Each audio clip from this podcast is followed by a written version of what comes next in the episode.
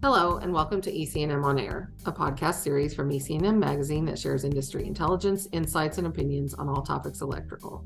I'm your host, Ellen Parson, Editor-in-Chief of E C and M, and today I'd like to highlight some of the most popular technical pieces of content we've been running lately on our website, but this time brought to you in audio-only form for our podcast. In case you missed it, this content was originally brought to you in our E C and M Asks Q and A video series. This week, we're featuring subject matter expert Randy Barnett, who addresses some of our readers' most pressing questions about all things grounding and bonding, always a popular topic, and Randy is definitely an expert in this area. So today he's talking about whether or not the main grounding electrode conductor can be spliced. It's definitely a good one. Uh, three-pole versus four-pole automatic transfer switch grounding and separately derived systems. Grounding diesel engines driven backup generators as compared to natural gas generators, as well as understanding auxiliary electrodes. So let's hear what Randy has to say about all things grounding and bonding. Randy, over to you. Hi, welcome to E C and M Ask. This is a series of short videos presented to you by E C and M Magazine. And what we're going to do is we're just going to take a very few minutes and we're going to answer some questions that, that uh, you have about electrical installations and maintenance and so forth. So today we're going to be talking about grounding and bonding.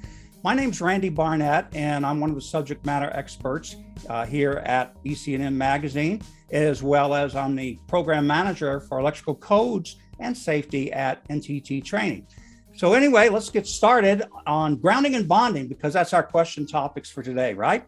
So let's see what uh, have we got. Question-wise, someone has asked, can the main grounding electrode conductor be spliced? And everybody says right away, no, you can't do that, okay? Because actually two fifty point sixty-four, we'll take a look at a couple things here, but two fifty point sixty-four says it must be continuous in length. All right, so I can't splice it. However, you better read that section because it also references us uh, to some other sections that says, you know what? Well, think about it without even reading it. Just think about it. If I need to, uh, um, let's say a bond to a water pipe. So I well, I need to, my, I'm going to use my water pipe as my grounding electrode because it meets the requirements of Article two fifty for being part of my grounding electrode system. So I need to connect to that. I'm not going to go out in the yard with my grounding electrode conductor and dig down to my water pipe and try and connect to it. I'm going to connect to it probably in my house somewhere, right? Or in my building. And uh, so what have I done? I have now terminated that grounding electrode conductor, connected it to a piece of water pipe that's going to extend out to my grounding electrode system. So I am allowed to do that. Okay. So hopefully that answers that question for you then. Let's see. And that, that uh, other reference is two fifty point sixty-eight C. So two fifty point sixty-eight C talks about terminating that grounding electrode conductor. Oh, this is a good one. This is a question that seems to confuse people a lot of times. Can you please go over three-pole versus four-pole A T S switch grounding? First of all, let's go back to Article one hundred real quick and look at the definition for a separately derived system. So back into the twenty twenty code. Separately derived system. Got to know my A B Cs. There it is. An electrical source other than a service having no direct connection to circuit conductors of any other electrical source other than those established by grounding and bonding connection. So we bond enclosures together and so forth. So a separately derived system, maybe a good example then is a transformer. Uh, excuse me, let's say a generator would probably be a better example. So I have my service comes in, and of course it brings in the ungrounded phase conductors, goes to an automatic transfer switch, and then goes out to my loads. In the event that I lose the service, I have my emergency generator, standby generator that kicks in, and, and the switch throws over from the utility over to the generator, and now my generator supplies my loads. That's great. The question is on grounding that generator is, do I switch that neutral? You see, I can have, I have two options. I can bring in that neutral from the utility and take it and just keep it continuous right through my automatic transfer switch on down to the loads. Or I can use that transfer switch to break the neutral. If I break the neutral, I would lose my neutral connection down below. So what do I have to do? I have to establish a new neutral over here at my generator. So that's called a separately derived system. The easy way to find that out, take a look in the automatic transfer switch. If it's a three-pole switch, it switches the three-phase conductors, A, B, and C. If it's a two-pole, or if, excuse me, if it's a four-pole switch, it'll also switch that neutral conductor, in which case, yes, you would have a separately derived system. You would need to ground that generator then. See if we can get in another question. Uh, well, this re relates to generators.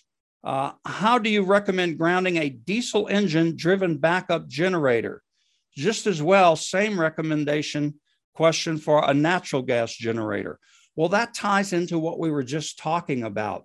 Uh, the prime mover, the source of, of energy for the prime mover, be it gasoline, diesel, uh, natural gas, whatever it is, uh, it doesn't matter. The electrical end of it doesn't care how it's turning, right? It just, it's electrical. And so the answer would be, how would I ground that? Well, I would have to go into my code book and, and uh, you know, once again, if it's a separately derived system, that's going to be that we were just talking about. That's in two fifty point thirty for grounding of separately derived systems in. But I think we just explained that pretty well in the previous uh, question. Uh, one more quick question. And uh, can you talk a little bit about the auxiliary electrode? Yeah, auxiliary electrodes, two fifty point fifty-four. Let's take a look at that uh, real quick. Very short section, not a lot of information on it. two fifty point fifty-four, auxiliary grounding electrodes. It says one or more grounding electrodes shall be permitted to be connected to the equipment grounding conductors in two fifty point one eighteen, which is bonding. We already talked about uh, in uh, previous Q and A what those uh, uh, bonding methods we can use, such as rigid conduit wire types and so forth. And um, it says it shall not be required. The auxiliary electrode is not required to be to meet the requirements of the grounding electrode system then. So what are we talking about? We ground at the service of the source of the separately derived system, basically. That's actually where we're going, and we connect to the windings on the transformer, the generator, and we actually take them to the earth and ground. With an auxiliary grounding electrode, we have a piece of equipment out here operating, and the manufacturer says, you know what, probably to get rid of some stray voltages or something like that, we want you to go in and we want you to connect to that enclosure or to the equipment grounding conductor in that enclosure. And we want you to ground right there at that piece of equipment. That's the auxiliary grounding uh, rod. And so the auxiliary grounding electrode is not connected to the grounding electrode system. It's not part of the grounding electrode system. Anyway, that's all the time we got for today. This is, uh, uh, once again, E C and M Ask. You got questions, we try and get them answered for you here as one of the S M Es at E C and M Magazine, which is part of the Endeavor Business portfolio of publications. And uh, be safe. We'll see you next time. Well, it looks like we're about out of time for today, so tune in next time for more answers to your most pressing electrical questions from our subject matter experts. E C and M On Air is one of the many benefits available to our members-only portal, which offers exclusive member benefits and premium content that's hand-selected by our editorial team. If you're interested in finding out more, you can register on our website, E C M web dot com, in the drop-down menu under Premium Content. And if you're listening on a podcast app, please check our website for the links mentioned in this podcast. You can find it in the premium content area. This podcast is produced by E C and M Magazine, part of the portfolio of Endeavor Business Media Publications. Well, I think that's it for now. I'm Ellen Parson, signing off of E C and M On Air. Thank you and have a great day.